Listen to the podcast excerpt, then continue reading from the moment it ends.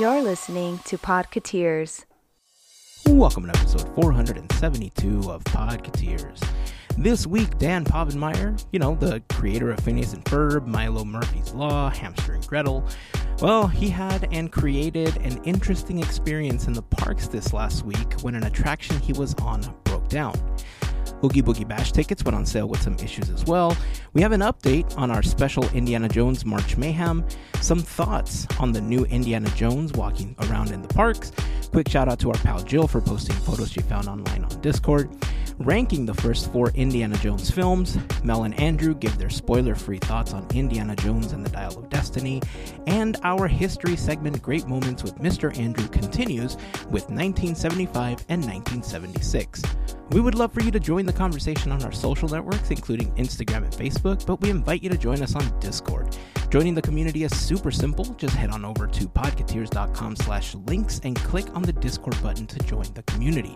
A very special thank you goes out to an awesome group of people known as the FGP Squad, our podcast fairy godparents, because it's their support via Patreon that help make these episodes of Podketeers possible. As part of the FGP Squad family, you get some additional perks like exclusive discount codes for Podketeers gear, additional content that we've uploaded to Patreon, and access to our happy hour calls, just to name a few. For more information on how you can become part of the FGP Squad family, we invite you to check out podketeers.com slash FGP. And as always, a super special thank you goes out to the FGP Squad for their continued support. So it's time to get this episode going. If this is your first time hanging out with us, welcome. We hope that you enjoyed the episode and that you come back for more. But if you've been hanging with us for a while now, welcome back, friends. Here is episode 472 of Podketeers.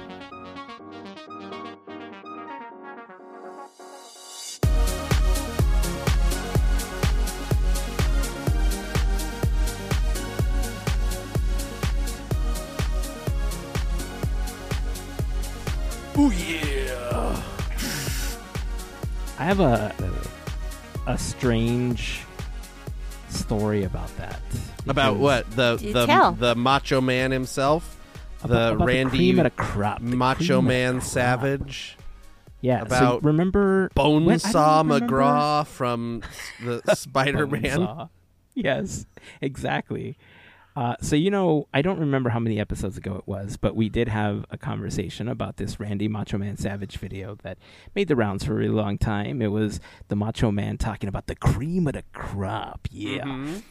Let me tell you, with my headache, I just did the Macho Man impression, and my headache felt like it resonated through my like my skull when I did that. Don't do that. that was the weirdest thing ever. Okay, leave the Um, Macho Man impressions so- to me then. Yeah. but it's so fun. But it's so fun. Um, so, uh, so we had this conversation about this video about the cream of the crop, and w- it was funny because every time he said it, the Macho Man would pull out these little creamers, right, and he would like toss them at Mean Gene Okerlund. This was like probably in the eighties, nineties. I can't remember what show it was on, but in the last couple of weeks, it was either like on Monday Night Raw or on one of, uh, sorry, they don't call them pay per views anymore. They call them something live events or something like that. Thing, Uh, I forgot what they are. The event they call horizon. them PLEs, paid. live It doesn't matter. But yeah, Yes. it doesn't matter. The point is they're on Peacock now, and so now they're just part of the subscription. But it was either on one of the special shows on Peacock or on Monday Night Raw where one of the announcers started saying, Yeah, the cream of the crop rises to the top. and I was like, Oh, oh, that is a Macho Man reference. Way to go. And so I, it just like 15 year old me was all happy because of this reference that happened. And then, like, current day me was like, ah, I gotta tell Andrew. I gotta tell Andrew. You know, I've watched like almost no wrestling. I just like weird videos like that, and I like Macho Man. I think he's just a like a fun character to just look at. Like, Oh, he was. he was a trip, man. Yeah. He was a trip. I have to say that I probably enjoyed the Macho Man more than Hulk Hogan. oh yeah. I, I think just the character was just so much. I mean, uh, even like as a performer and as a wrestler, he was just so much better than Hulk Hogan was that I don't remember ever being like big on the whole Hulkamania thing. Like I know a lo- Mhm. a, ton of people that were. Uh, when I was younger, I remember liking the Macho Man, but then I remember really getting into Bret the Hitman Hart. Like I just like he Ah. was way more serious. He wasn't as flashy, but he was just such a great technical wrestler that it just it, it was fun to watch his matches. You know, so uh, it was Bret Hart, and then for a while I really uh, enjoyed watching Shawn Michaels matches, and then I became a Triple H fan. And even when the whole like Rock and Stone Cold era was happening, Mhm. I I like Stone Cold more than The Rock. Like of Triple Oh, he H, was Stone Cold, fun. and The Rock. yeah, I probably like The Rock the least, Mhm. like as a fan. However, he was the one I quoted the most. well, that he had that. Yeah, like every week he just had like a one-liner that was just funny, right? So hmm it was a crazy, crazy time. I know people didn't tune in for like Podketeers Wrestling Hour, but I, I- I just had Andrew to didn't mention- tune in for Podketeers Wrestling Hour. I don't know anything. you said Triple H, and I thought we were talking about that thing where you like raise a sheep at school. Um, but I think No. that's no, I think that's yeah. f- I think that's 4-H um, or whatever. probably. But, um, that's things you have around here. I don't know if they have it in LA, but they have like 4-H, which is like like agriculture class. It's like an extracurricular, and you like raise a pig and then you sell it at a auction or something. It's weird. I don't know. So if you want to, you just like wear overalls and a cowboy hat and and to school, and I don't know. Stuff happens. So if you want to if you want to see something different and crazy, I would look up the Ultimate Warrior. That guy was like Yeah. wild, Mm. flashy, That- wild, colorful. He was fun. Yeah, Fun but what. I Yeah. what I like is Macho Man Randy Savage's uh, album where Oh, he yeah. disses Hulk Hogan a bunch.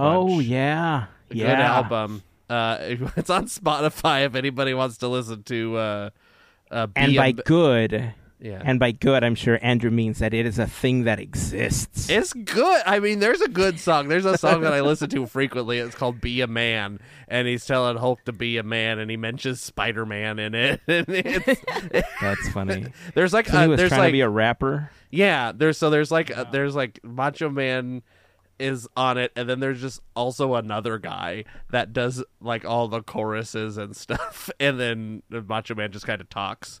Um, That's insane. but it's there. I mean, Yeah, there that there's some albums that, that I say are things that exist, like William Shatner's albums. Z- albums, those are things that exist, but we don't need it. Mm. That'll be another deep dive. We can talk about the the William Shatner albums or the uh, Bruce Willis album albums or all the other celebrities. Scarlett Johansson, I think, has an album. She Uh, does. Oh no, actually, hers. Wait, is it hers? And oh man, I'm gonna have to look it up. I'll get back to you on this one. But Multiple one Avengers artist- have albums. yeah, but I'm not sure if it's Scarlett's where she's in a band and she's actually good. I'm Yeah. sure she is like. Oh, I mean, she did 'Cause- come out in Jungle Book and sang. That's true. Because Yeah. who's the, it's uh what's his name? Jeremy Renner has a band, Oh yeah, he's pretty good too. and I don't know. I'm And looking it up now. Harrison Ford doesn't have a band. He's Ah. going to be in the MCU soon. The Lieutenant Dan band. He's not in the MCU either, but that's a band that exists. Uh, Ah, okay. So she finding it was in a group called the Singles. and then she got married, so she had to leave the group. She's got a, and then she's got a new band. It's called the Interesting. Mar- it's it's called the the Doubles. They cover. The doubles. they cover Bizarre Love Triangle by New Order. Ooh. Oh, so okay, so I don't know if you like have alerts like I do for like new music and stuff like that, but uh, Nope, old music you guys and know weird Billy music. Joel's "We Didn't Start the Fire," right? Yeah. Iconic song, I know where for, you're going been with around for a long time. Fall Out Boy released a part two of that song. A part two? Like, wait, they made a yeah, part so one? basically, Well, no, Yeah, yeah, they're just so a, it's Billy a sequel Joel's- to We Didn't Start the Oh. Fire. yeah, yeah, yeah. Got it. So Billy Joel's was like from 1949, I think, from the year he was born until like 1988, and Fall Out Boy released uh, their version of "We Didn't Start the Fire," and it covers 1989 through 2023. And so I was listening to it the other day, and I, I was reading the lyrics. It's like Captain Planet, Arab Spring, LA riots, Rodney King, deep fakes, earthquakes, Iceland volcano, and it's like all these things we grew up with wow. The same chorus. It's got the same beat, the same music. And I was talking to my brother about this.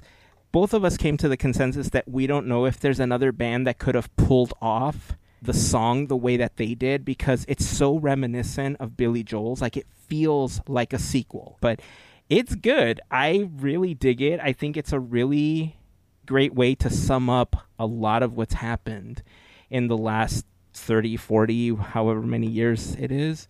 Um, check it out. It's like all over Spotify and stuff. Um, well, I was going to play a little piece of it, but uh, you know how I've been uploading all those YouTube videos? Mhm. Uh, we're getting a ton of copyright strikes. The last one I got was for the Lo-Fi Mini 15 second clip that we played of one of the songs. so I think in the YouTube video, it's just missing. It just got Aw. blocked. They just they like they just mute that part. yeah, it's We're gonna crazy. play the song. and then It's so there's tricky nothing. With just that. dead air. Yeah. Yeah. So I I get it. It's fine. But i- it's commentary and I wanted to show it and you know, it's fine. It is what it is. If you want to hear it, you could listen to it in the regular episode of the podcast. But oh, you can go to the the episode on the Uh-huh. website and then you can hear it uncut there because There you will you'll hear the YouTube version that's clipped. But but yeah, Fall Out Boy. We didn't start the fire. Check it out. That reminds me of there was a. It must have been I don't know what year it came out. It was in the office. There's the there's the episode where Ryan started the fire, right? And then Oh, yeah. and then they start singing Ryan started the fire. started the fire. so somebody on YouTube made a whole the Office version of "We Didn't Start the Fire." Like it's Get a out. five minute song. I have it downloaded somewhere. You can find it on YouTube. I looked up Ryan started the fire. Uh, it, this one says unofficial music video, and the person said, I guess it got taken down. The original creator was somebody named Brad Eder, but has removed it to copyright uh, strike or whatever. But this is a re-upload, and it's very funny. It's like an extended version's five minutes and twenty seconds, and it's just all the Office references you could ever want. It's I am going to listen to it once we are done today. Okay.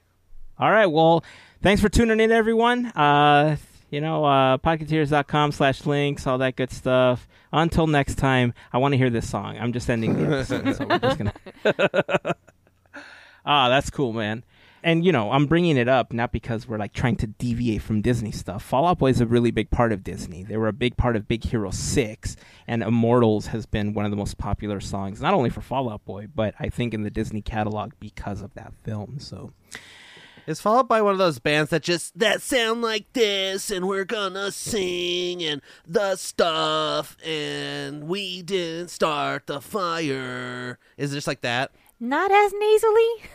I am take like umbrage. from 2002, and I sing That's- like it's more Blink. You're singing and Yeah. more like okay. you're. That's more They of a Blink the same. 182 song. okay. But uh, Pete Wentz's voice is it's higher, but it's more harmonic. Okay. No, because you're still you're you're you're still in the nasally passage when you're singing. That's totally Blink 182. Yeah. But like Pete, when he sings, like I said, it's more melodic. So if you remember Immortals, he carries a tune much better. He's like, oh, ah, ah." Ugh, that was I'm just- horrible. I'm just gonna imagine But- him like I'm, I'm singing it because it's more fun. I'm gonna remove that from the episode. You know that, right? just take it out. Right? I'm just gonna talk like this for the rest of the episode because Oh, I please. am in Please like Tony do. Hawk Pro Skater 2. All right. okay. Hey, whatever works for you. we should probably get off of music, or I'm gonna be honest because I just found that Robert Downey Jr. has an album from 2004. So Oh, he we're- does. Interesting. He does. Yes. I haven't heard it, but I found out that he, I have to hear it. Okay, I'm adding that to my office playlist for after. Maybe okay, you know what? I have an idea. We'll talk about it after. All right, but let's let's continue with just uh stars and weird things that they go through. Okay. Where Because- is the segue going? so funny story. I was on TikTok and I follow Dan Povenmire.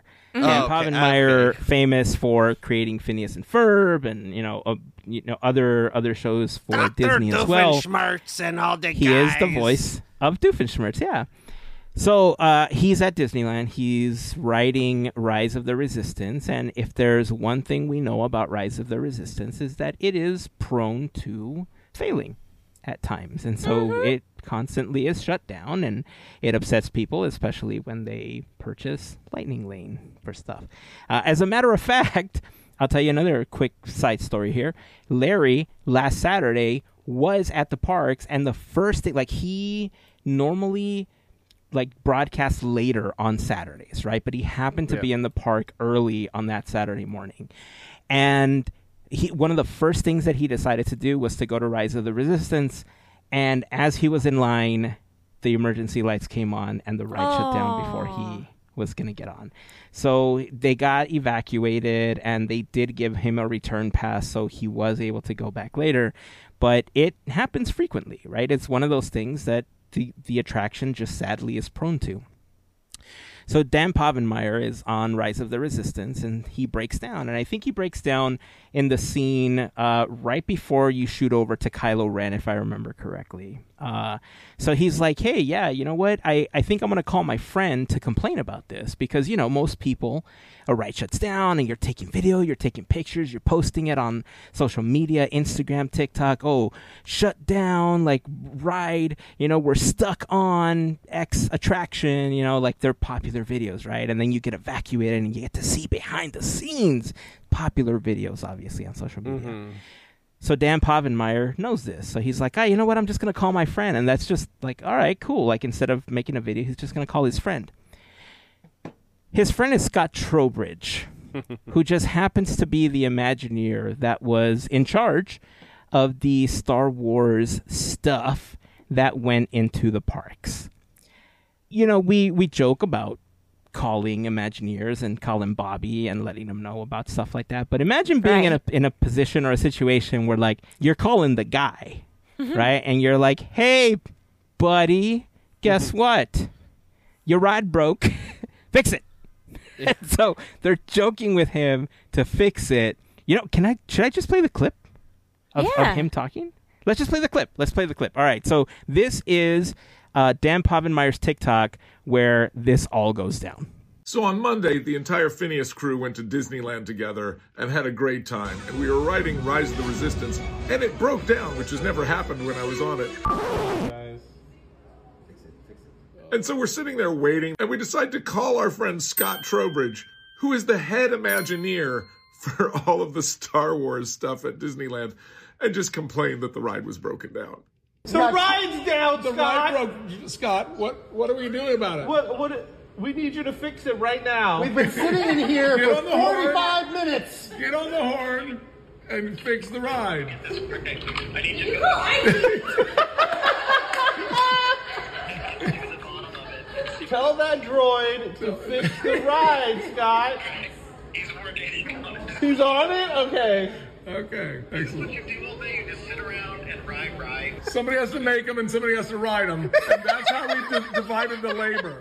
I'll see if I can get everybody here to kind of like get on it. Hey, thanks, Scott. That'd be great. We appreciate it. Get them there. Keep your arms and legs inside. Scott, I don't think you understand. We're the resistance last hope. Yes. See, I'll, I'll, I'll tell them to make other plans. if Scott had done his job just a little bit better, we would not be in this predicament. That's true. He should he should feel ashamed. Again, imagine being in a situation where you just know the guy and you can just be like, "Yo, fix it." I mean, not that he can like do anything, but Right. it's, right, he's at home relaxing or something. He's like, "Here's my droid. Like, here, we'll send this droid to go fix it." He's joking around with him and stuff. It's funny.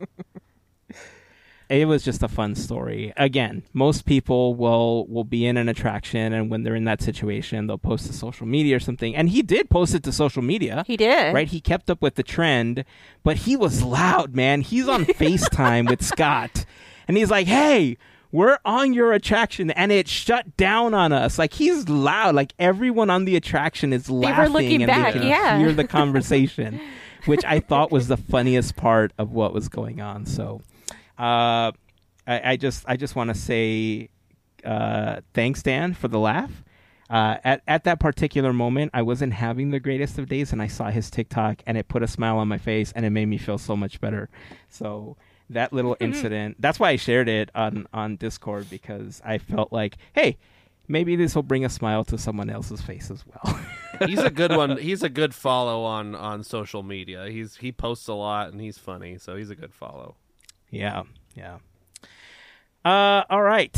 Well, there's a couple of other things that I wanted to talk about that happened in the park. I wanted to hear your thoughts on this. Uh, the first one is Oogie Boogie Bash tickets went on sale, and the site was like, "Not today, guys." For reals. uh, your thoughts on everything you heard, or maybe you heard a little bit more context or read more context about what was happening. But uh, from what I saw originally, it was just that the site couldn't handle the traffic. Yeah. I actually had a friend um who was waiting for those tickets on Thursday and she was oh, poor thing.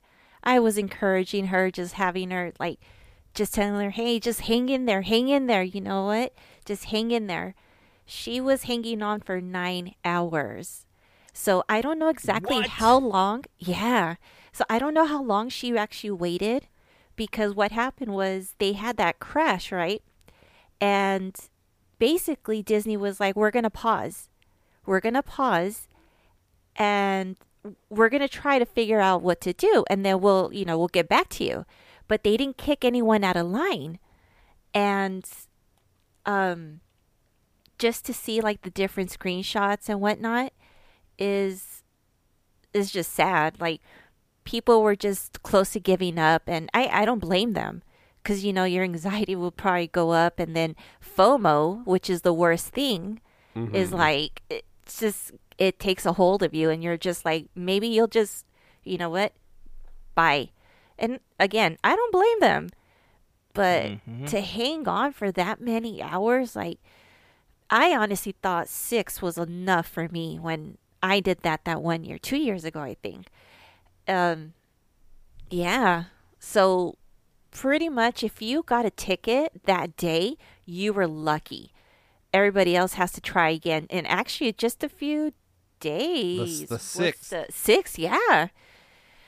So Ugh, I, ugh, I would hate to be on the IT team right now because I don't know if a week was good enough. But hey, you know what? Hopefully. Ouch. Ouch, ouch, ouch. It seems like they need to be outsourcing this to just another website. Like whoever does everybody Yes. says like the Comic Con website is like rock solid. Like maybe they should just like outsource to them and and not have to deal with this all the time because it's always something. Like I was It lucky is. enough to get we got tickets for we uh got tickets in the uh Magic Key pre like the pre-sale day. Um and that was still like I waited um four hours after the line opened. I was on there for five hours just pre in the thing. Um but then like there was even issues on my end like i still got the tickets and everything but it was there was just like a lot of weird hiccups like it it was i was logged in it's like i logged in beforehand all this stuff and then i click i finally get the thing to click to buy tickets and i click it and then, then it like takes me to like a home screen i'm like what so I like hmm. log in, and it takes me to another th- thing, and it has buy tickets, which was the first button I hit. And I was like, "Oh no, is this going to take me back into line?" But it took me into the the, you know, the checkout area, and so I was able to hmm. pick my tickets and then put our names in, and then I click on like I put my payment information in there, and then it said error. I'm like, "Oh no," and so I do the whole thing again, and then the whole payment thing is just isn't there. So I have to like refresh the Oh. page. Like it was just like the you know the like the broken page like icon. It was yeah. just that with a blank page. And then so I had to refresh the page again and put all the information in a third time. And that finally let me check out and I got the tickets and I was like after like the first like thing where it like kicked me out and then I got back in and stuff, I was just like on edge the whole like eight minutes I was doing Aw. the checking out. I'm like, what's gonna happen? I better get these tickets. I've been in line for four hours. I mean, granted, it was just sitting on my phone while I was at work, so I was like actively in line or anything, but it was still like it's stressful, especially if it's like something that you want to attend, like and you're you're waiting all day in anticipation and all that is like building and then like it's like a gut punch if you don't get it or something goes wrong and it's out of your control. So, and I mean, Melissa, we had a another mutual friend too in line too that I think at least took it a little better. Um, Albert, he he was also in line. Oh. and and uh, at, least I think so. And and uh, saw the Oogie Boogie, the the uh, July sixth thing. So yeah, it's it's a whole hot mess. Hopefully, all you folks out there that are wanting tickets that don't have them, uh, they'll fix this and uh, make it make it uh, right. Um, yeah, I mean, they could just like uh, my wife said, you know, why don't they just add more days? Like it'll take the stress off. I mean, it's it's Yeah. you know, it's a balancing act where they only do it two days a week, but whatever, do it three days a week. Who cares? Like it's it's gonna make a money either way. It is. Yeah, the demand is there. I want to comment on that in particular, but before that, uh, I, I, w- I want to comment on what you said about waiting, right? Because one, if if you do have a desk job, it does make it a little bit easier because you're not running around, you're not, you know, paying, you're not, you can see your phone or the device or whatever you're happen to be in the queue in when you're trying to get these tickets the really important thing to remember regardless of, of what event you're trying to do and this is specifically true for disney is don't close your browser do not mm-hmm. close your browser or refresh it because they work on a session id and your session ID, if something breaks down, is kind of your place in line. And so that's how they remember where you are. And if you close your browser or go and open a new one and start a brand new session, you lose your place in line. It doesn't have to do with your computer or your browser specifically. It is the session ID you are assigned when you first hit the queue.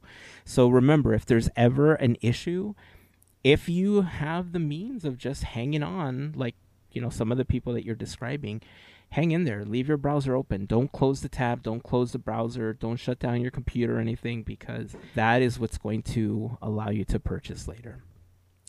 Uh, second, uh, I I think this all boils down to they may just not have enough staff to cover it. Right? You mentioned maybe True. getting like the Comic Con people to do it for them. But that would require two things. One, an investment from Disney, which it seems like they just don't want to do right now. Or two, for Disney to admit they're wrong. they don't like to do that Yeah. very often. They'd rather suffer through something and let people suffer because they know people are going to buy their stuff anyway. right? yeah. So and and we've all been through it. Like I've been through it with D23 tickets, I've been through it with other stuff that I've purchased or like, you know, other other events. So they just know people are going to be there to buy their stuff one way or another, right? Uh, and yep, I yep.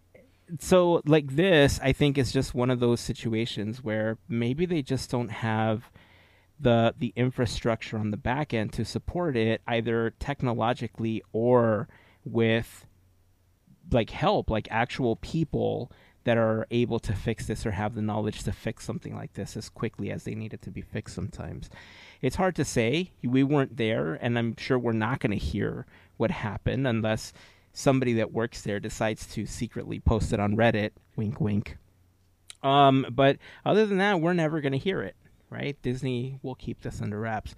Uh, either way, like you said, we're just hoping that uh, whoever was trying to get them will be able to get them whenever uh, they they come back up. And uh, yeah, it just seemed like it was a huge mess altogether. So. All right. Well, let's move on to some other stuff in the park. And I want to get Indy specific now because I know both of you saw the film. I have some comments that I want to share with you both about this.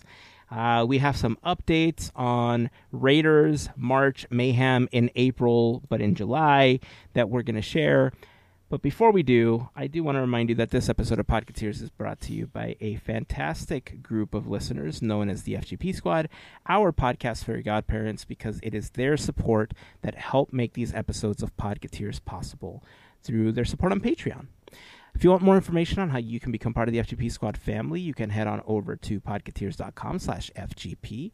There you will find some information about the FGP Squad, a link to our Patreon, and a list of some of our top contributors. Uh, if you have any questions, please feel free to reach out to us. We'll be happy to answer any questions that you might have. You can send us a message on Facebook or Instagram. You can also message us on Discord. If you're not part of the community there, we would love to have you. Podketeers.com slash links is where you would go to find not only an invite to the Discord, but also a link to the FGP squad. Uh, on that page, you'll also find some other really useful links like our latest episode, the Quizneyland playlist, links to our YouTube channel, Larry's YouTube channel, Goofy Guys Adventures. Uh, a couple of other things. If we ever have things for special events, like uh, last year when we were doing uh, fundraising for the Chalk Walk and Walk for Hope, we had our first Teamboat Willie pin. It was an enamel pin, which you know what? I think we have just a handful of those left of the hundred that we created, and Chalk Walk is coming up again. So I'm going to have to find those, and we're going to have to start preparing for the Chalk Walk. So anyway, I'm veering off. Uh, yeah, podketeers.com slash links. You'll find some of the most commonly asked for links. And of course, to all of the members of the FGP squad, we just want to send a huge thank you for your continued support. Uh, okay, so uh, do you want to give the update, Andrew, on uh, uh, where we stand with Raiders, March, Mayhem in April, but in July? But in July, Sure. All right. So yeah, let's go ahead and go over this. Um, looks like in our first matchup of uh, I don't know. I think we called them Idol Indy and Punchin Indy. We have uh, Idol Indy coming out on top. Um, in an upset, uh, we have uh, Staff Indy versus Swingin' Indy. Swingin' Indy is taking it. That's Indy from uh, Kingdom of the Crystal Skull swinging, uh, coming over top of the uh, Indy holding the Staff of Ra. Uh, There we go. Yeah, surprisingly enough. Uh, in the matchup, uh, uh, number seven and number eight, we have uh, Doomed Indy versus Hanging Indy, and that's uh, Indy hanging. That's in the Last Crusade where he's hanging on the um, side of the tank, and Hanging Indy squeaks out there. Then on the other side of the bracket, number nine and ten, sad for me. Uh, we have uh, Bridge Indy versus uh, No Ticket Indy. No. Uh, Bri- Bridge Indy overtakes No Ticket Indy, even though Andrew went on every single one of his Instagram I voted accounts for that and too. voted for for No Ticket Indy. I used five Instagram accounts and it still didn't win. so um, yeah, maybe they're a little cheaty, but uh, you know, whatever. Uh, he still won, and I that it was still behind by the time I voted for all five of them. He was still behind, so I didn't feel bad doing it. Um, then our So, next matchup, I, will say What? though, I will say before you give the final update here, because I think there's one Uh-huh. more to update. But We got two. I will Got say two, that yeah. okay. Uh, so we've had a really good response to this Indiana Jones bracket, and I'm sorry to tell you, but your five accounts would not have made a difference. I know it made me it- that's mad. that, like we've had like like a really good response to this, and so it didn't even dent it, dude. wow. It's I know I had to try.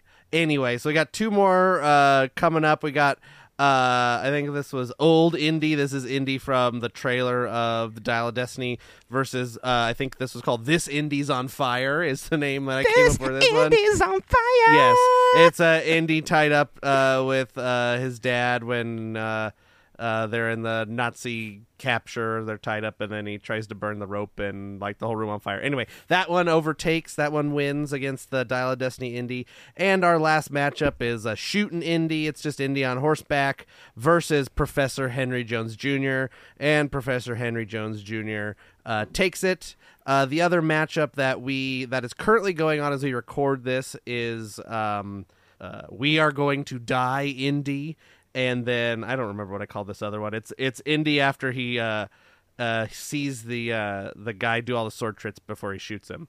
Um, I'm hoping that we are going to die. Indy uh, takes it uh, from Temple of Doom, one of my favorite lines of all time, but oh, we don't know yet. Uh, it's too early to call. And I think the uh, oh the other one that is going on right now is a Sleepin' Indy versus a Club Club Indy Club Obi Wan Indy in his white suit. Um, so those we will find out tomorrow, but you'll know the results uh, before we talk again uh, next week. The whole bracket will be over, but um, some upsets, some surprises for me, but um, I'm pretty happy. Other than uh, no ticket Indy, uh, how things are uh, shaking out so far. So I just wanted to share uh, some percentages here because normally when we do March Mayhem, after a matchup is done, I'll post like an update with the percentages and stuff. But since we're running a couple a day right now, I just figured I would do a round one like graphic with all the mm-hmm. the Indys that advance, right? But I want to throw some percentages out for you because, like you said, some upsets you'll understand where the upsets were, okay? So for Idol versus Punchin Indy, Idol Indy won with 60%. Wow. For Doomed Indy versus Hanging Indy, Hanging Indy won with 68%. For Staff Indy versus Swingin' Indy, 87% Swingin' Indy. Wow. Wow. okay, 87. wow. Uh, let's see. Bridge Indy versus No Ticket Indy, 56%. So close. For- That's, Wow. that's pretty. It was pretty close. on that one. But all your votes sadly did not dent it didn't enough. didn't make a Um, dent. Yeah. Makes me feel less. Uh, bad. and then Gallopin Indy versus Professor Henry Jones Jr., 58% for Professor Henry Jones Jr. Uh, I'm assuming that people just saw that picture of Harrison Ford and, and they were like, they were like, whoa, Indy, hello.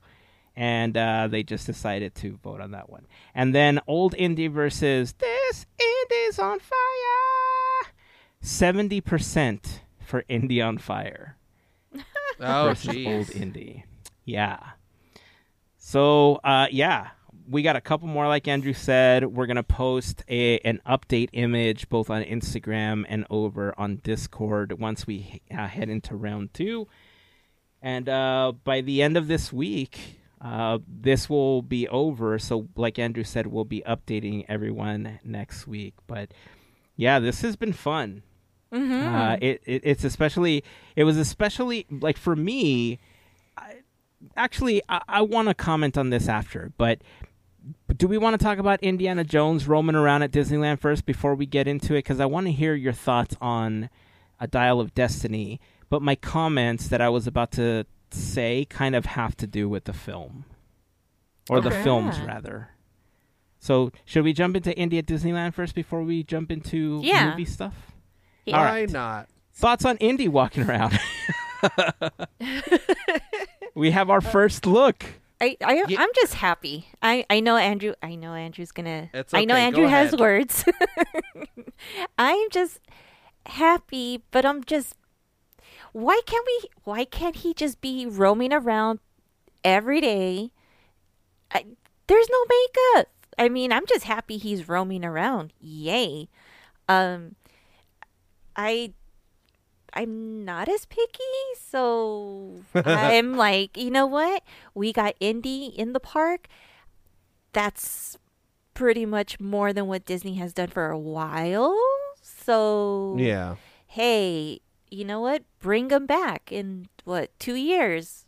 I want to say yeah, two years. Make them permanent. I don't know. Utilize them. He, like I said, no makeup. Come on. He just has to put clothes on. You just put clothes on. This is true. it. Make it happen. so I'm I'm happy that you know what? I'm happy that the attraction is getting some love. Yay.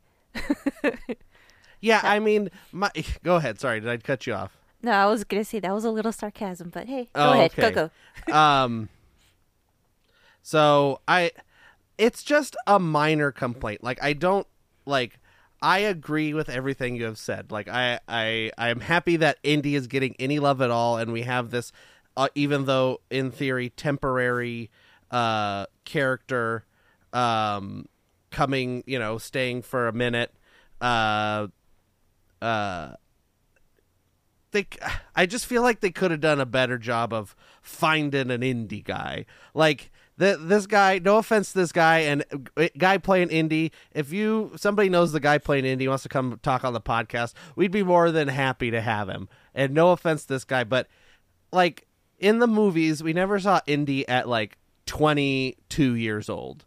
Like it, it just is kind of a little bizarre that they just found a guy. They're like, all right, well, here's the guy we have that also plays like Aladdin or something. I don't know. He plays one of the princes, and we'll just, all right, you grow some stubble, uh, and you're Indy now. I have you have a small head and a big hat, and it's just not the Indy uh, that we're what I'm looking for. And that you know, nothing's ever perfect at Disneyland. It's always close. And even like I don't know, in the picture but again, I have to see it in person. We'll see what happens. But he's like wearing the wrong shirt, which bothers me. Like it's too yellow. And I'm sure there's some pre- more purists than me that would have other nitpicky things. Like sometimes Indiana Jones wears a tie, and sometimes he doesn't. It's very confusing. But That's right, especially Um, when he's in in his professor. Well, like, but even sometimes wears in his glasses. But in his leather jacket, like in the all the adventure gear, sometimes he'll just have a black tie on, and then he takes it off. Sometimes, like it's just like a Oh. thing that happens.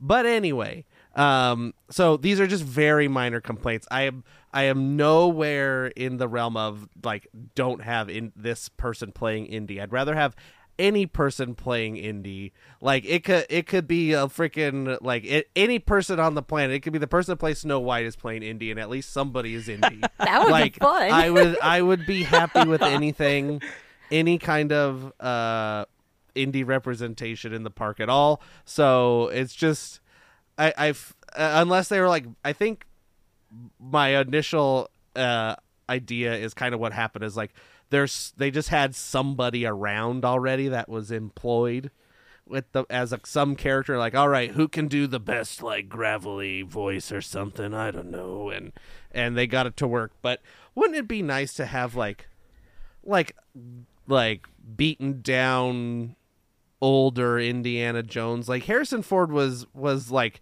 i think like 38 or something when he first did the first indiana jones. Like he was no spring chicken Right. so if they're gonna have this young guy, they should have put him in this little like Boy Scout uniform and had young Indiana Jones, like River Phoenix or whatever Indiana Jones. But, but again, like I said, I don't want to like. I'm not trying to nitpick. I'm not. Well, I am trying to nitpick, but I'm not trying to like say anything. Anyway, that's my. You're two trying to nitpick, but not nitpick.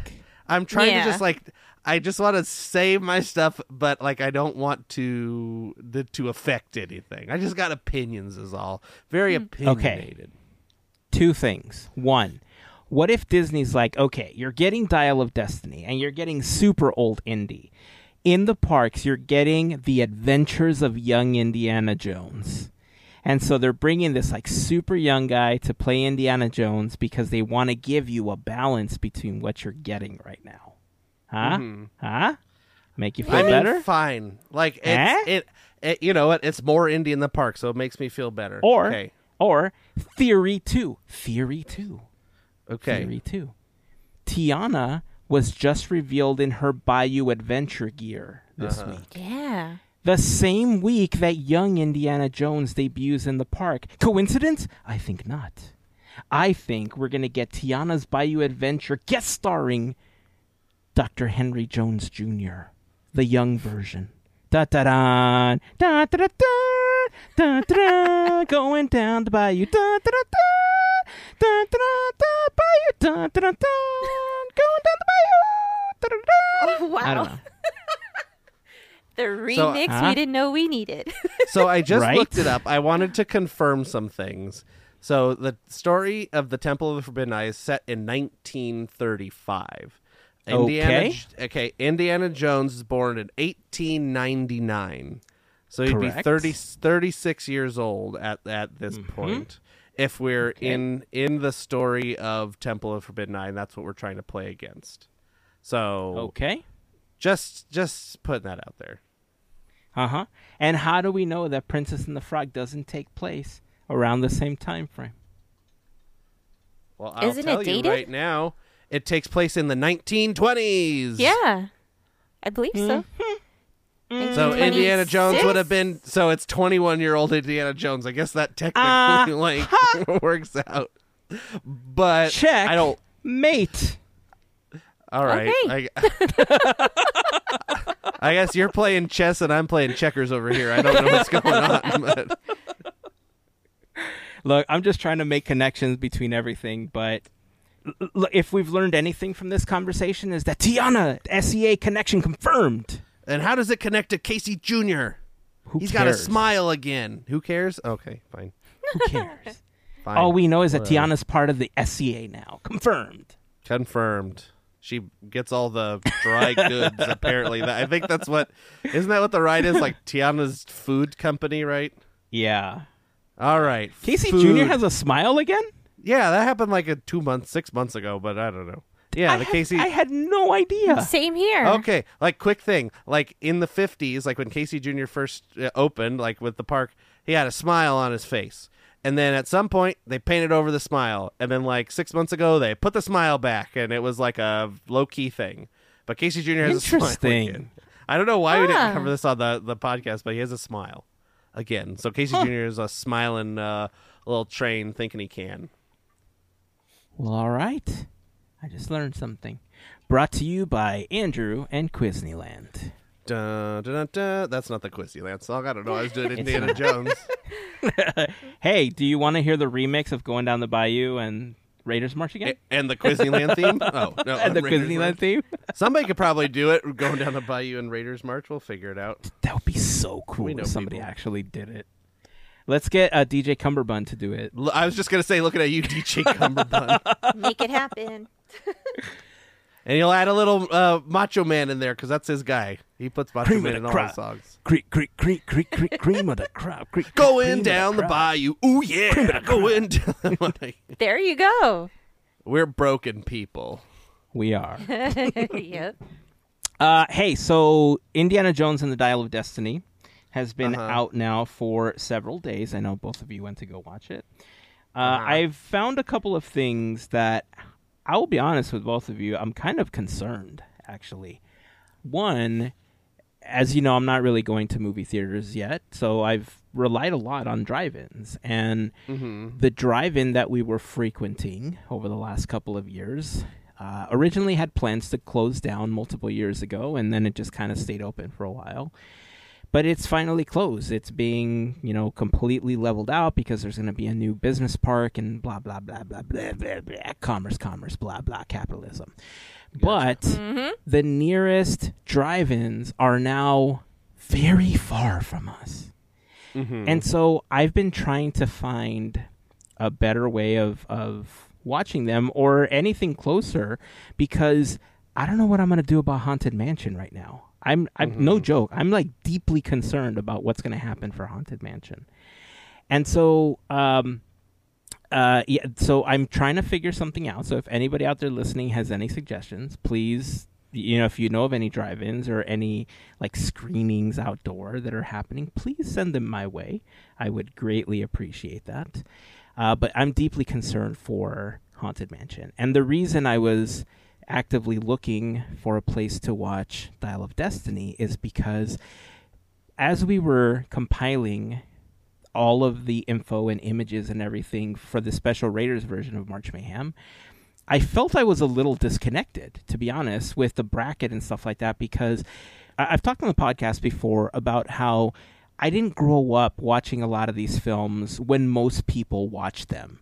A lot of these films, like Star Wars and Indiana Jones, and a lot of these films I watched much later in life. So I don't have these really deep connections to a lot of films that most people do. And at one point, I did go through the process of watching all the Indiana Jones movies because I owned them on DVD.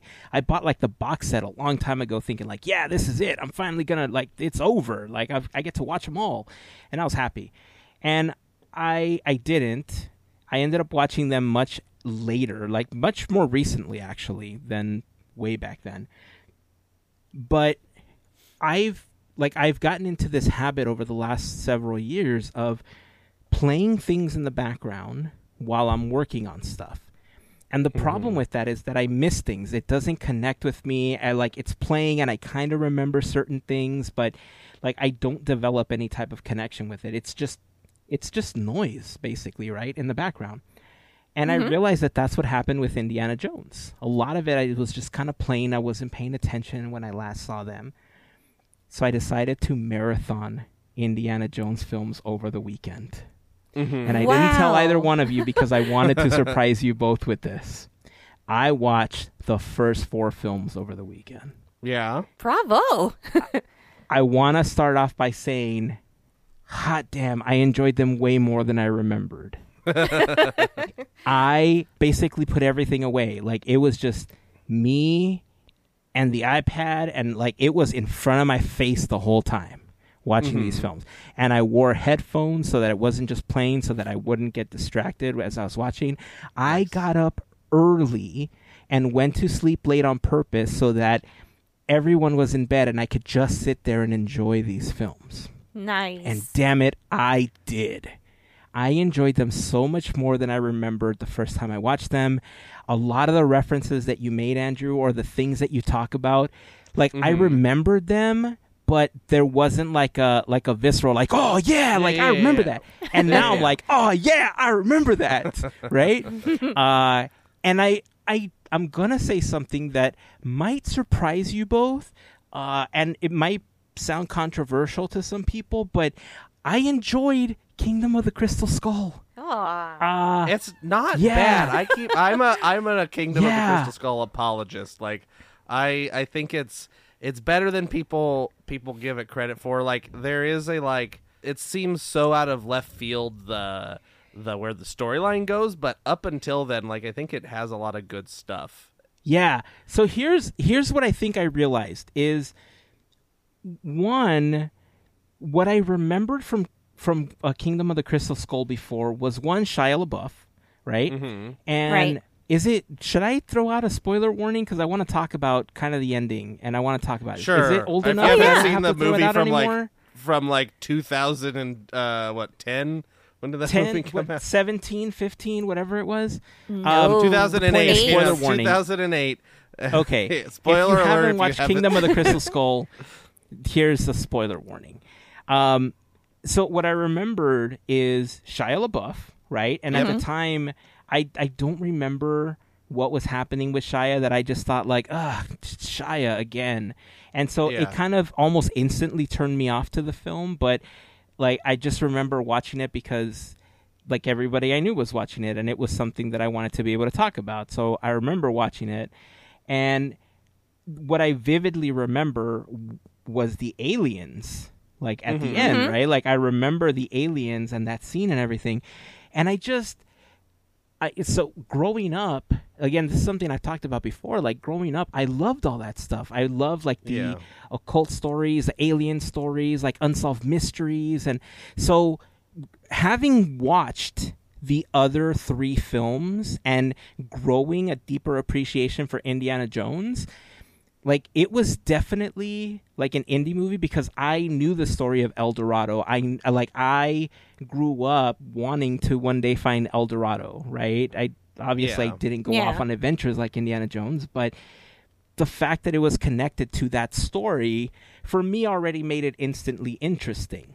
So it did become disjointed because of how it was resolved and what the meaning of the crystal skulls were and everything. But all in all, like I remember just making fun of this movie and thinking like this is garbage. Like what because what their is treasure was here? knowledge that's why but like I saw it this time around, and there's a couple scenes that I'm like, okay, relax, okay, whatever. But overall, like on my tomato meter, like Mm-hmm. it's it's like an 87 to 89. That's Yeah. interesting.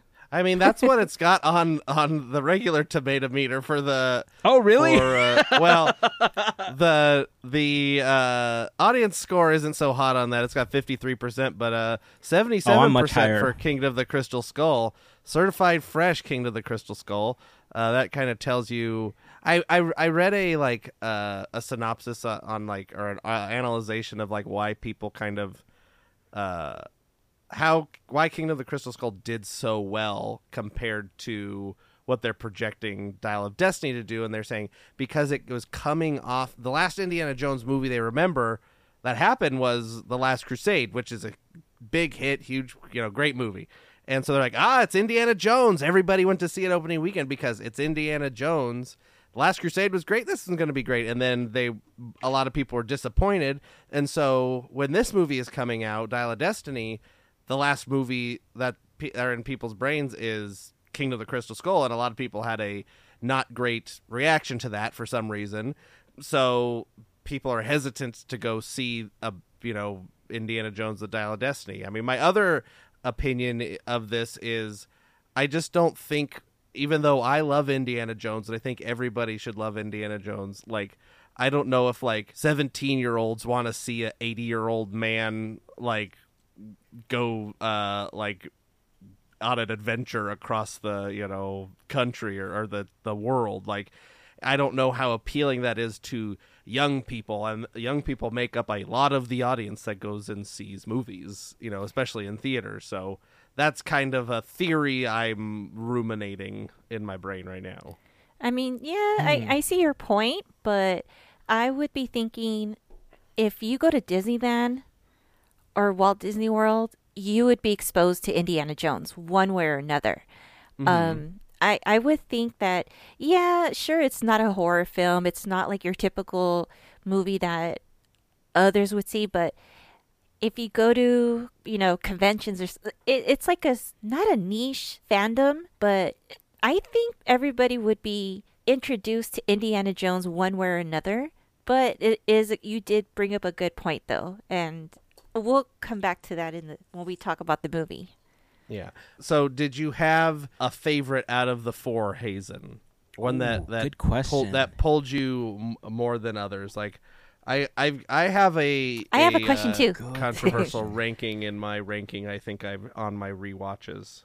All right, let me see. I would say uh so it was Raiders and then Temple and Last Crusade, right? Hmm And Uh and, then And, uh, Crystal Skull. Crystal Uh, all right, so Crystal Skull I'm going to I'm to place last Mm-hmm. Agree. Just because agree it- with it- you.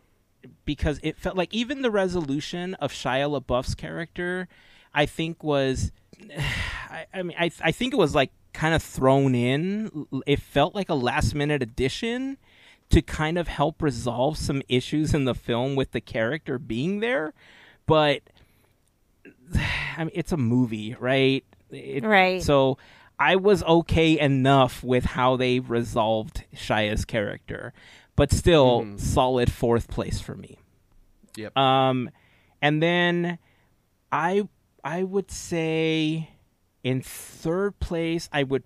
Oh man, I think. Oh man, that's difficult. Th- Yeah, it's so, not so this is hard because so definitely Raiders is not my top.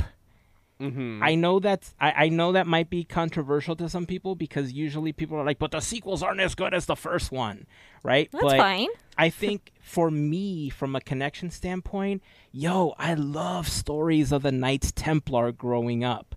And Last Crusade has so much of that, and it has so much about, you know what I mean? Like, so, like, I. it, Just say it. There's no wrong can I, answer Can here. I? Can I? Okay, so Temple and Last Crusade are tie for first. okay. Okay, so Temple and Last Crusade are tied for first, but if I had to inch one forward, it would be Temple. So first place Temple, second place Crusade, third place Raiders, fourth place Crystal Skull. My my my rankings are somewhat similar to yours. My my number one is the Last Crusade. then Raider, or then Temple of Doom, then Raiders of the Lost Ark, and they're the, and like these tier is like these are all one hundred percent amazing films in my book. So it's like it's just kind of like picking your favorite child or whatever, but The Last Crusade is such a good movie. It is so funny.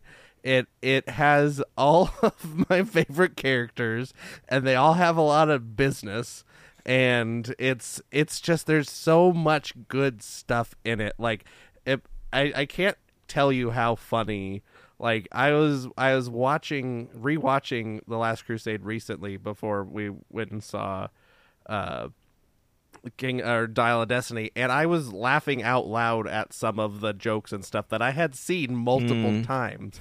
But it's just like the part, you know, Indy's like, all right, they're like, the Brody has the book or whatever, and he's like, he's already got a two day head start. He knows seventeen different languages. He has friends in every town. He'll be, he'll be, uh, you know, he's got a two day head start. He's gonna, he's got, he's gonna da da da. You'll never find him. He'll disappear and all this stuff. Yeah. And then it's like, it's like.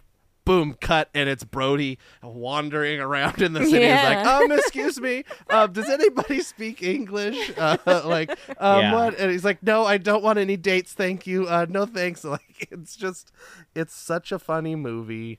You know, Sallah, I said no camels. That's five camels. Like, it's just, it's so Gotta good. make up for the car, Connery- right? Yes, for his bro- his brother-in-law's his car. that Brother-in-law's they- car. Um, Yeah, yeah. but- So, so good. I could go all day on this. But I will say though that, like like I said a, a bit ago, they're so tied for first place for me that I Mm-hmm. really think that if we had this conversation next week, something might trigger a memory from one of the films that I might Yeah. put Crusade at my top spot. Because again, Yeah. the the story of the Holy Grail and the Knights Templar is one that I'm so familiar with, and I loved Yeah. reading about that as a kid so much that that's why it was hard for me to choose. But uh, you can't go wrong with either one of those, right? Like they're both Yeah. Right. so good. So I don't know. Maybe I want to change the Last Crusade as my first one for now. But it's it's so hard too because like like in the Last Crusade, like what what's her name, Elsa, right? Uh-huh. Is that uh, Yeah. Like Yes. Is not a great character. Like I'm not a Nope. huge fan of Elsa.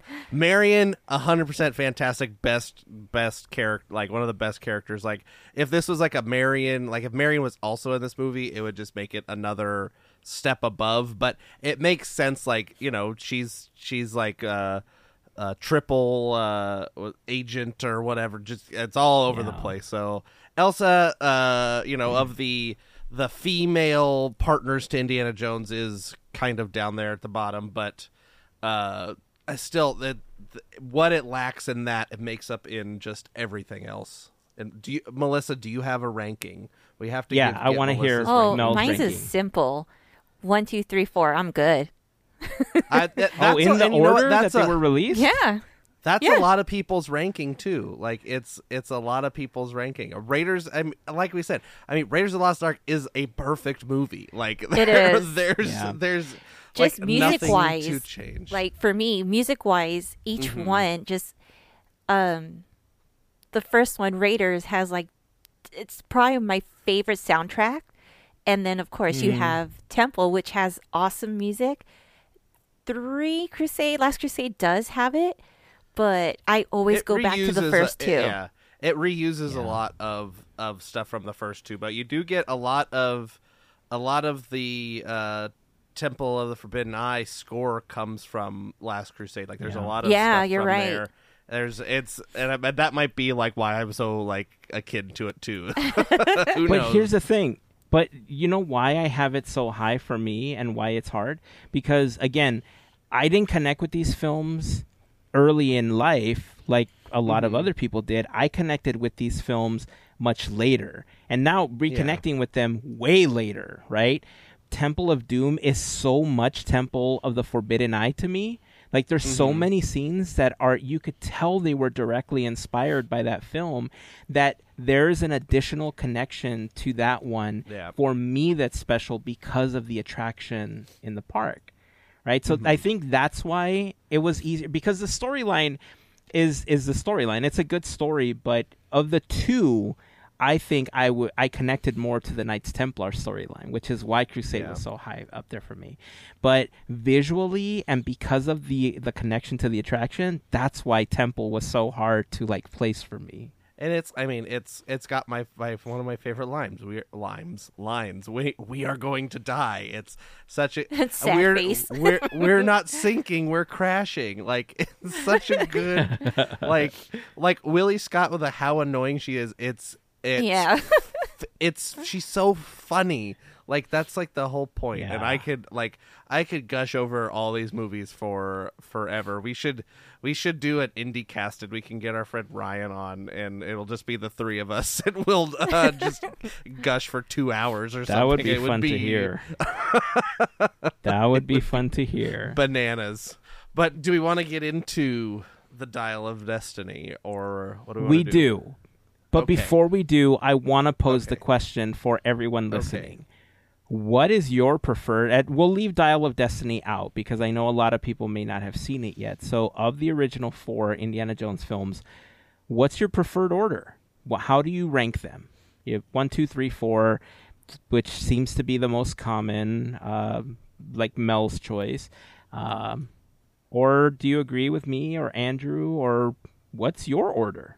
You know, who knows? You might Or like you- Crystal Skull yeah. more than anybody, like any other film. So let Yeah, us you know. really love Professor Oxley. Like he's your favorite Yeah. character or something. So we'll post the question over on Instagram. You can also answer over on Discord. We'd love to hear your answers, and we'll share some of those on an upcoming episode. All right, Dial of Destiny. Before we get into great moments with Mr. Andrew to wrap up this podcast, I want to hear your thoughts on it, your reviews. Does it live up to the hype of being an Indiana Jones film? am I am I wasting my time trying to find a drive-in to watch this in, or should I wait till it's on Disney Plus? Fill me in here. You're not wasting your time. If you could see it, go see it.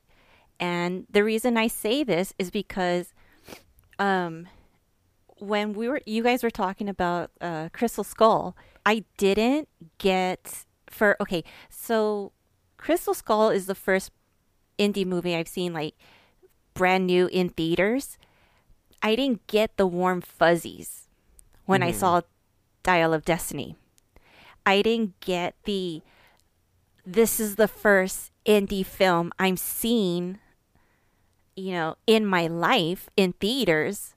I got that. But I didn't get it with mm. Crystal Skull at all.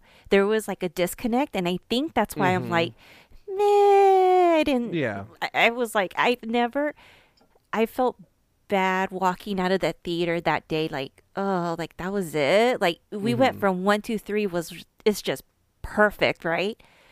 Um,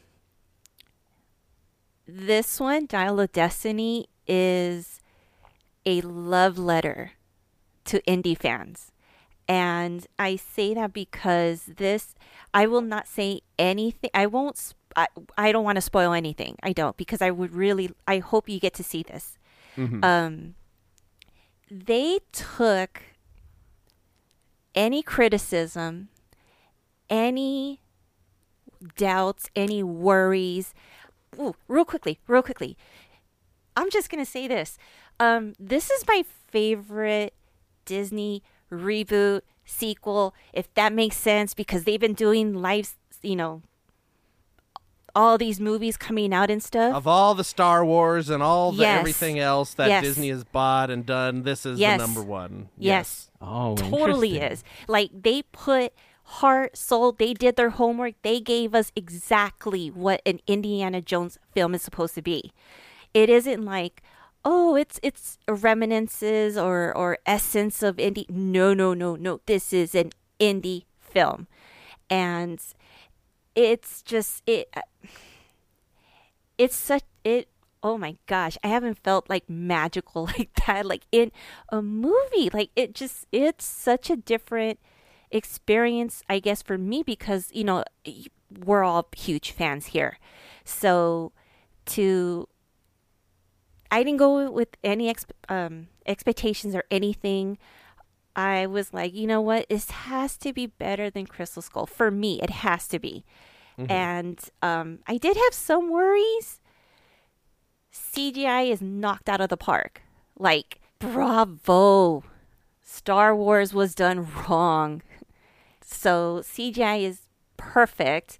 John Williams, thank you, sir. Oh my gosh, thank you. Just the soundtrack, everything, the music is good. It's just it. Uh, I did not cry. Woo! I did not cry. It was just so action packed that it, it's just it, you're on an adventure. I mean, look, I'm gushing over this. Like this was they delivered. They delivered. Like I'm so glad they did this for Indy and it wasn't just a regular reboot or whatever, blah blah blah. And this was mm, yeah. Go spend your money. Go go go. A hundred percent agree. Uh, I guess I'll give you my thoughts. It, I agree with everything you said, Melissa. Um, when I go see movies, you know, you know, we we always go see it in the you know the luxury recliner movie. You know, you know, put your feet up and all this stuff. And it's you know, movies a relaxing time and watching a movie, okay, whatever, sitting there chewing on the popcorn. This movie. I am like having visceral reactions to I'm tensing up and I'm like sitting up in my seat and I'm adjusting and I'm like it's like it did something for me. Like I was like all of the emotions were happening. I like was a hundred percent invested in this movie. Like I was like I was so mad at some of the things like not be like not because they did something wrong but like because of how like characters are. Like I was just like why would they do that like why would this character do that to Indiana Jones like don't you know who this is like what are you doing I was so like like I'm having like an existential crisis in the middle of the movie like what is why are you doing this da da da da da I Like, know what you're talking about. and I'm like, what? I'm I'm so like tense and and all this stuff. All the the movie is making me feel all these feelings, and like my body is having a reaction to a movie. Like like this is it's definitely not like the best Indiana Jones movie. It's it, this is not the top three, but it is still a great movie. Like it did so much, and seeing it in the movie theater is just it's just so worth it um like there are it's it's so worth it. There's people that i didn't even real like i didn't realize antonio banderas was in this movie. I like i like leaned over was like to my wife i was like is that? And she was like yes antonio banderas. I'm like okay okay good. Like and he's just like just like a character that's in the movie for like 15 minutes and it's like oh of course it is. Like this is indiana jones. Like there's so much in this movie and to to bring up the the CGI like the best like application of like this like face replacement or whatever that I've ever seen. Like the the the trailer doesn't do it justice. It is like it's it goes past the uncanny valley. Like this isn't any of the any of that you know uh you know Mandalor like the Mandalorian it's not even like this is head and shoulders above anything they did in the Mandalorian. It's it's so good. The only the only thing that threw it off for me is when he would talk because they got Harrison Ford to do the lines but it's like Indiana Jones you know 30 years ago but it's like oh man Harrison Ford and he goes oh, oh. I was like I was like that's not the voice that comes out of that Indiana Jones face and every once in a while he would say a line. He'd be like Baz! or he'd say something. I'm like there it is. Like there's the the voice I'm expecting and you'd hear it. But anytime he wasn't talking and like the voice wasn't connecting with me it was just seamless. It was it was so good. And that's a it's a huge it's like the first like 15 20 minutes of the movie is mm-hmm. just that. And it's it's good. And it's a you know it's a return to form with the you know Indy's uh, favorite uh, uh, nemesis is Nazis, and I think that's another thing that was missing from Crystal Skull was they're like, all right, Russians, okay, we're gonna switch it to Russians. It's like, but Nazis like that's like the thing. Like Yeah. that's Indy's thing is Nazis. And so that's I think another that's another kind of just thing that makes Kingdom of the Crystal Skull just feel a little less like an Indiana Jones movie like like less you know similar to the others which is you know fine but you know it's it's just one of those things. It's like all right here we go. Indiana jones old foe nazis. Uh, nazis are bad and everybody can agree that nazis are bad and so you can fight them and punch them in the face and things. So uh, yes I agree with melissa. Just go see this movie. I'm sure i'm going to go buy another ticket and see this again i was already ready to buy another ticket right after we saw it um, I kind of want to go see it in like the XD, like the huge screen or whatever, or IMAX or something. I don't know, but it's definitely worth your price of admission. Um, I also bought. We went Nice. to Cinemark and I bought the, the Indiana Jones popcorn bucket and the Nice. Indiana Jones cup, the cup that has a little hat on it. so Oh, that's I'm all in of the Dial of Destiny. We'll have to do like a full review of the film once you see it. And Yeah. once everybody has a chance to see it because there's so many things like to talk about and you know, I do think the movie does take some weird turns. Like I'm not like a hundred percent on like this is the best movie ever made, but I'm a hundred percent on this is a fun movie that you should go see. Like if if you just have no expectations and you just want to go for a fun movie that like doesn't take itself seriously, like this is a great movie to see. It's just a great summer movie. Um, it did have me like Melissa said she didn't cry. Like I was welling up at like the final scene, Aw. like like uh, surprise character at the end kind of thing. I was like, oh, what's going on? I'm like, oh no, and it's just kind of another thing where it just kind of like I think it was more of the this is it like this is the end kind of feeling. Like we're not gonna get to see another one of hmm. these. And so it was just kind of like that kind of feeling. But but Sallah's in the movie and he's got stuff to do and I wish Sallah had more stuff to do but I understand that if Sallah went along he would probably not have made it through the rest of the movie based on how this movie went. So kind of glad he stayed home. But um yes uh Sallah's got some great lines and uh you know one of them's in the trailer. Uh it's great. I I I, I can't recommend it enough. Go see Dial of Destiny. It's it's fun It it's is. good I need Makes this movie feel on Blu-ray. it makes you feel things So I'm I you you mentioned multiple things that at points I felt was going to answer my question, but I'm gonna ask it anyway to both of you. okay Uh, James Mangold uh, was the director for this film, and James Mangold has done uh, th- several other films that I've really enjoyed. Like he did Logan, Wolverine, Girl Interrupted, uh, Identity. I think was another film that he did, and you like you said this was a return to form but i took that more as a return to form versus crystal skull because of the russians versus nazis and stuff like that situation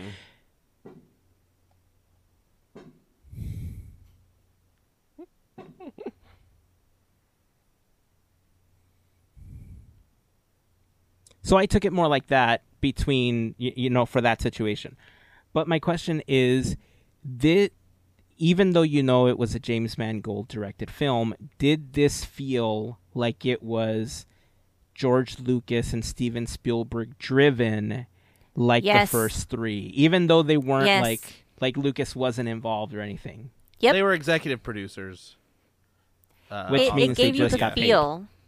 yeah It, yeah, it, it totally brought you to the trilogy, and they did their homework. Pretty much, they did their homework, and they delivered a film. Actually, I didn't even know that he. I, I had no idea that he produced it. I or directed it. I wouldn't have known. I if yeah, it was like so out of the blue that I would have thought, oh, it was the original team. So there you go. yeah it's All it, right. it really does like they the, the they're really like able to um kind of emulate those that style of I'm trying to remember the the the the DP of of the original trilogy, but like there there was just so much like movement and and warmth and and things that in the original trilogy that you really do feel in this film. Um, you know the the Indy films they're, they they have like a setup. Like they they they all have like a thing. It's like here we start out. Here's the first thing. Here's a here's a relic we're on the search for. But mm-hmm. this is not the or the the relic we have. We have some other relic that is not the main thing in the story. And then way by other means of things then we get to second relic of the thing. So Raiders of the Lost Ark, we have the fertility idol. Then it's obviously the the Ark, and then in Temple of Doom, we have we have Nurhachi, and that's kind of what we start out with relic, and then we get into the Shakara stones, Sankara stones, and then uh, Last Crusade. It's what? It's the uh, The Holy Grail.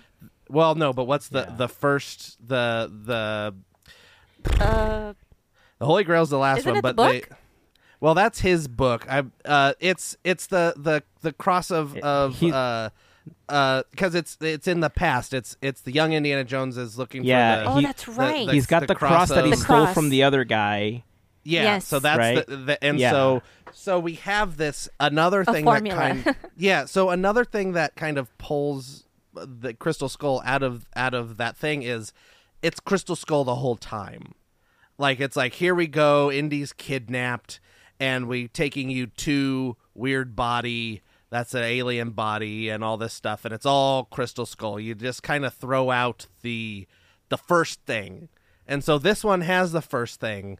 Again, granted, like it leads you into the second thing, but is the first thing still there? Like that, it's the steps are there, and granted, like maybe it's predictable, but it's like it's kind of like like uh putting on an old T-shirt, like familiar. Hmm. it's familiar, like it's something you expect, and, and sometimes that's okay. yeah. Okay. Does that answer your question? I kind of went. No, it totally does. It, I no, it totally does. It totally does. And a lot of what you mentioned, it began to make sense to me as to why Crystal Skull felt so disjointed as you began to describe it. So I agree with you on that one. So I mean, if this is a return to the first three, then I think I'm gonna enjoy it. But again, not that I didn't enjoy Crystal Skull. I know that some people are like, "What? I can never trust anything you say again," sort of thing, right? But uh, overall, it wasn't a bad film. Okay, it, it Right. was good Yeah, enough that you can enjoy Yeah. it as a film. But I'm now that you both have said that it is more of a return to the first, like to to, to the original trilogy. I feel like I'm more excited about finding a place to watch it now rather than just waiting for it to come on Disney Plus at some point. Mm-hmm. So The uh, I wanted to bring Whew. up the, the the DP of the original trilogy is named Douglas Slocombe. Uh, he died uh, shortly after uh, uh, Last Crusade was done filming. But oh no, I lied. He died in 2016. I just read it wrong. The last movie he ever worked on was the uh, Indiana Jones: The Last Crusade um, as a cinematographer. And like, but he did all three of those, and that's what gives that that visual style of Indiana Jones is him. Like he, he's he's the guy, and that's what they're emulating with you know using all that stuff. So I wanted to to uh, Oh. to bring One that more up. thing. Uh-huh. Um, there's no extra scene, so just go home. Oh yeah, no no post credit scene Yeah. unless you want to just Oh, sit there and listen to to, know. To John Williams music, which is great. Like over the the Mm-hmm. the credits, it's great. That, that's where I saw you know it says like it says executive producer George Lucas and Steven Spielberg, and it I think it even did say like. I don't know if it said story by George. Like I think George Lucas had a story credit on it too. I don't remember, um, but there was like some other stuff that I was like kind of surprised by. But uh, I it, just go see it, and then Yeah. you'll find out. nice. And for a movie that's two hours and 30 minutes plus, it went by fast. Oh yeah, it holds your attention. Like there's no like lag spots, and there's oh, I was so it was just a roller coaster of emotion. Uh, the Nice. this movie. Um, I did want to bring up the uh, the tomato scores because I brought them all up um, real quick. So, right, like because this movie is like for some reason online has like a weird bad presence, but I don't know why. So like Raiders of the Lost Ark, great, perfect movie, has a ninety three percent uh critic, ninety six percent audience. Temple of Doom, 77% critic, 82% audience. Remember that, 82% Temple of Doom. Uh, Last Crusade, 84% critics, 94% audience. And then here we go. Uh, Kingdom of the Crystal Skull, 77% fresh by critics on uh, Rotten Tomatoes and 53% audience. And then we get over to Dial of Destiny, 69% uh, on the uh, from critics, 88% audience score. That is higher than Temple of Doom by a good uh, six points. Yep. So the audiences are out. That that's with two hundred and fifty thousand ratings. Oh no, hold on, I had that wrong. Uh, that twenty. Uh, that is ten thousand ratings. That was I was looking at the uh, the uh, Last Crusade one. They had over ten thousand ratings. So audiences are enjoying this film. Critics seem to be I mean, sixty nine percent. It's got a red tomato, so it's not certified fresh or anything. But it's the audiences are loving it. I, I'm hoping that this movie has long legs. It stays in theaters for a while. It has a good word of mouth because I'm telling everybody I know, like, just go see it. Like, it is a good movie. If you've seen one Indiana Jones movie, you get the idea. Mm-hmm. Even if you haven't seen an Indiana Jones movie, like you're, I'm sure you'll you'll get it. It'd probably help if you've at least seen one to kind of get the idea of what Indiana Jones is, but it's still just it's it's just a fun movie and there's stuff and it's fun. Right Stuff on. fun. So go out there and buy tickets. What my prediction was 132, wasn't it? That it was going to make over the weekend for opening. If I remember I don't that's even what I said yeah, last Yeah, I believe don't so. remember. It's it's made it's made uh 60 million domestic as of the second. Uh, we don't Yeah. have the next couple of I'm days far off. uh, But box office worldwide 130. Okay, maybe I can claim a victory then. Yeah. Uh, but they haven't counted. They're counting all the way past through the fourth, right, or through the they'll fifth or they'll something like they, that. will they'll usually do the four day five day weekend if with the fourth sometimes but yeah currently the three day is is 60 million i mean it's been number one at the box office all three days so i mean granted there's not a ton out like you were saying but uh it's beaten spider-man spider-verse like yeah so what can you say I, I mean for now Hmm. All but right. but we'll say, I mean, just go see it. Like if if if you were on the edge of of thinking about seeing it, like you will not be disappointed. Right on. All right. Well, more to come on that as we get updates, and uh, hopefully, I get a chance to watch it this week or maybe next weekend. That's the plan so far. So we'll figure it out. But uh, yeah, if you have any suggestions about where I can go watch it, please message me. Send me, post something either on Discord to share it with everyone. And uh, I'm looking forward to it. So. All right, uh, I think it's a good time to start wrapping up the episode. And as we've been doing, we've been doing a little tribute segment as Disney celebrates their 100 years of wonder. And we've had our own little uh, historical reference segment with the great Mr. Andrew. Uh, and they are great moments with Mr. Andrew. This year covering what years, Andrew? 1975 and 1976. I know I just went on a big long Indiana Jones rant, but listen, you get to hear me talk a bunch more because we do this every week. Uh, but at so least yeah, you're not the- doing it like this. Oh, you made me. For- I forgot about it. I could do it like this Oh, all boy. the time. Well, 1975. But now you sound like Casey Kasem. Yeah. Look, Batman, it's me, Robin. You know, Casey Casey. I don't know. He, he he did stuff. Uh, and he writes. Um. Oh, anyway, we're just. I. It's late. We're all punch drunk. I think my face hurts from smiling so much talking about Indiana Jones. So we're just gonna get into uh great moments with me, Mr. Andrew. Years 1975, 1976. Let's get started with 1975 for the films in 1975. On February 24th, the Academy nominates the film The Island on Top of the World for an Oscar in the category Art Direction uh, slash set direction. They also nominate the film Winnie the Pooh and Tigger Too for an Oscar in the category short films animated. Uh, films released this year February 6th, The Strongest Man in the World. March 21st, Escape to Witch Mountain. July 1st, The Apple Dumpling Gang. July 9th, One of Our Dinosaurs is Missing. October 8th, The Best of Walt Disney's True Life Adventures. November 21st, The Scarecrow of Romney Marsh. And December 19th, Walt Disney's Holiday Festival. Uh, for TV in 1975, the Mickey Mouse Club show returns to TV as a, in syndicated reruns, and NBC airs 11 episodes of The Wonderful World of Disney. For theme parks in 1975, on January 5th, Flight to the Moon closes at Disneyland. On January 15th, Space Mountain opens in the Magic Kingdom at Walt Disney World. Uh, Colonel James Irwin, pilot of the Apollo 15 lunar module, is the first rider of Space Mountain.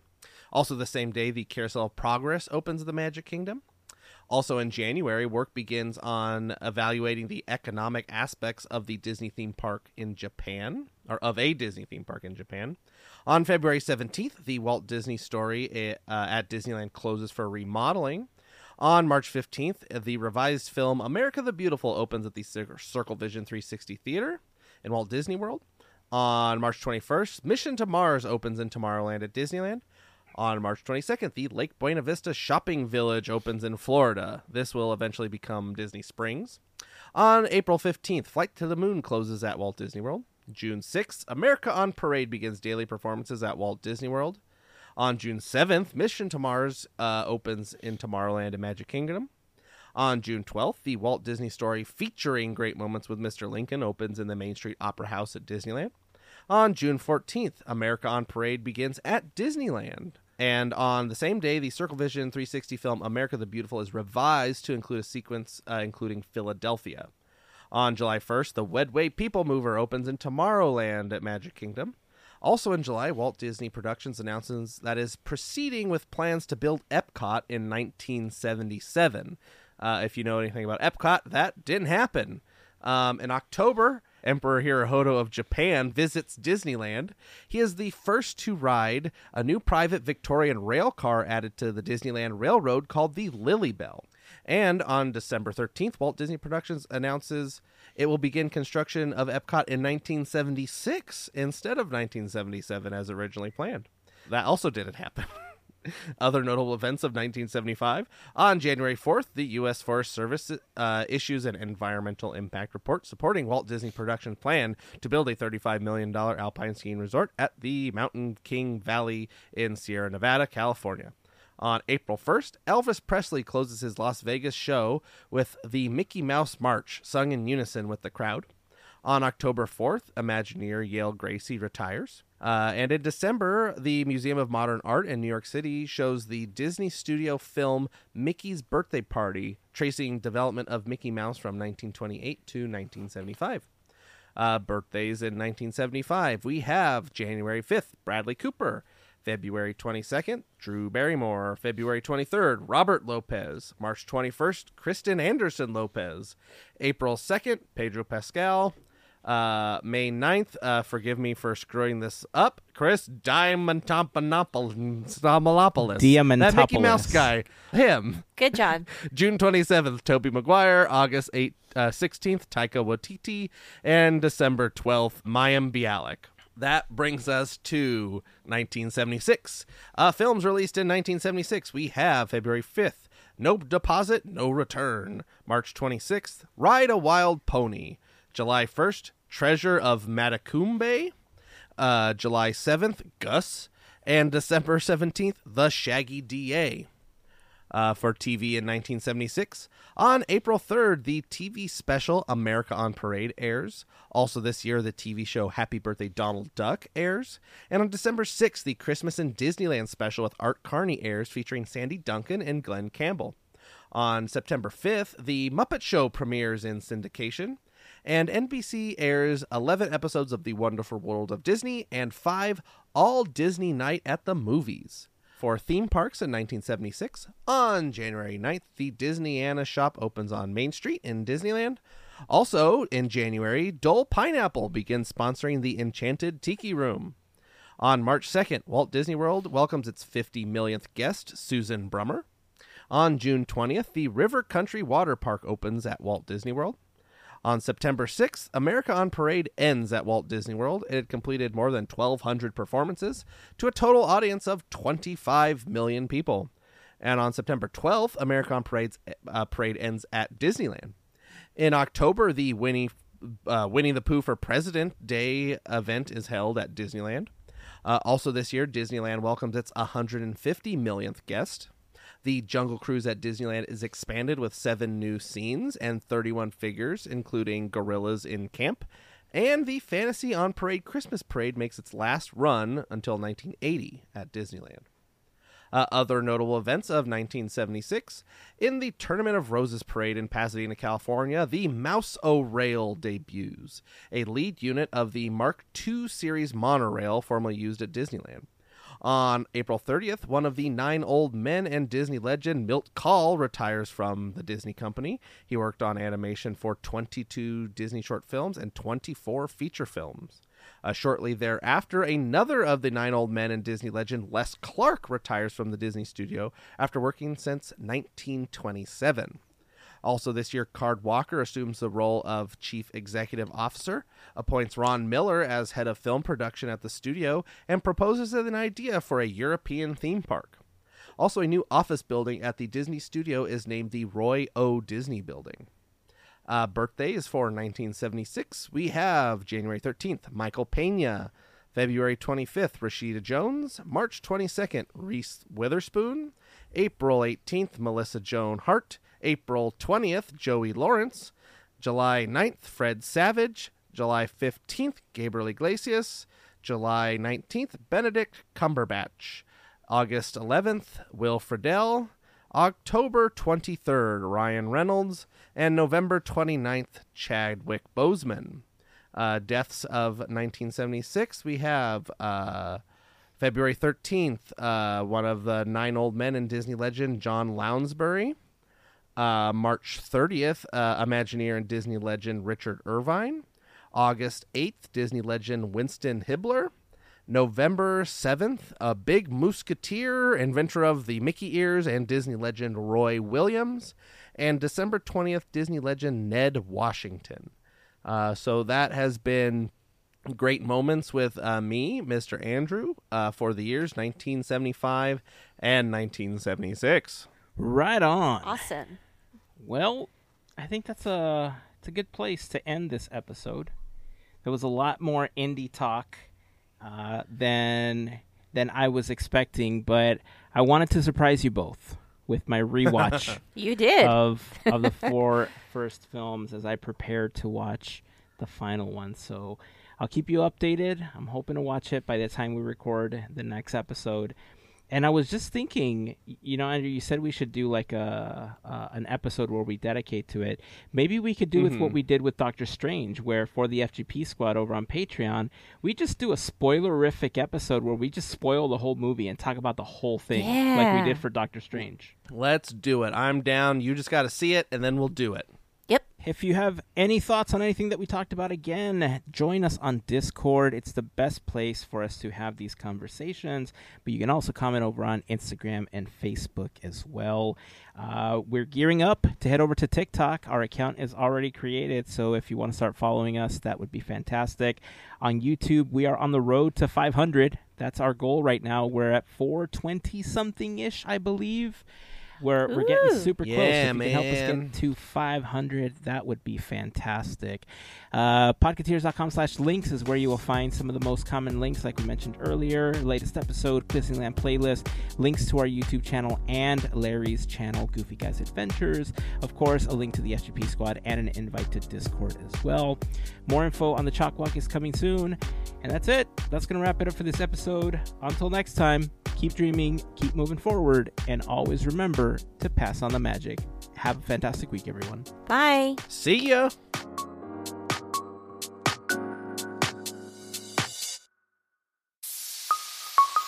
Part of the Podketeers Network.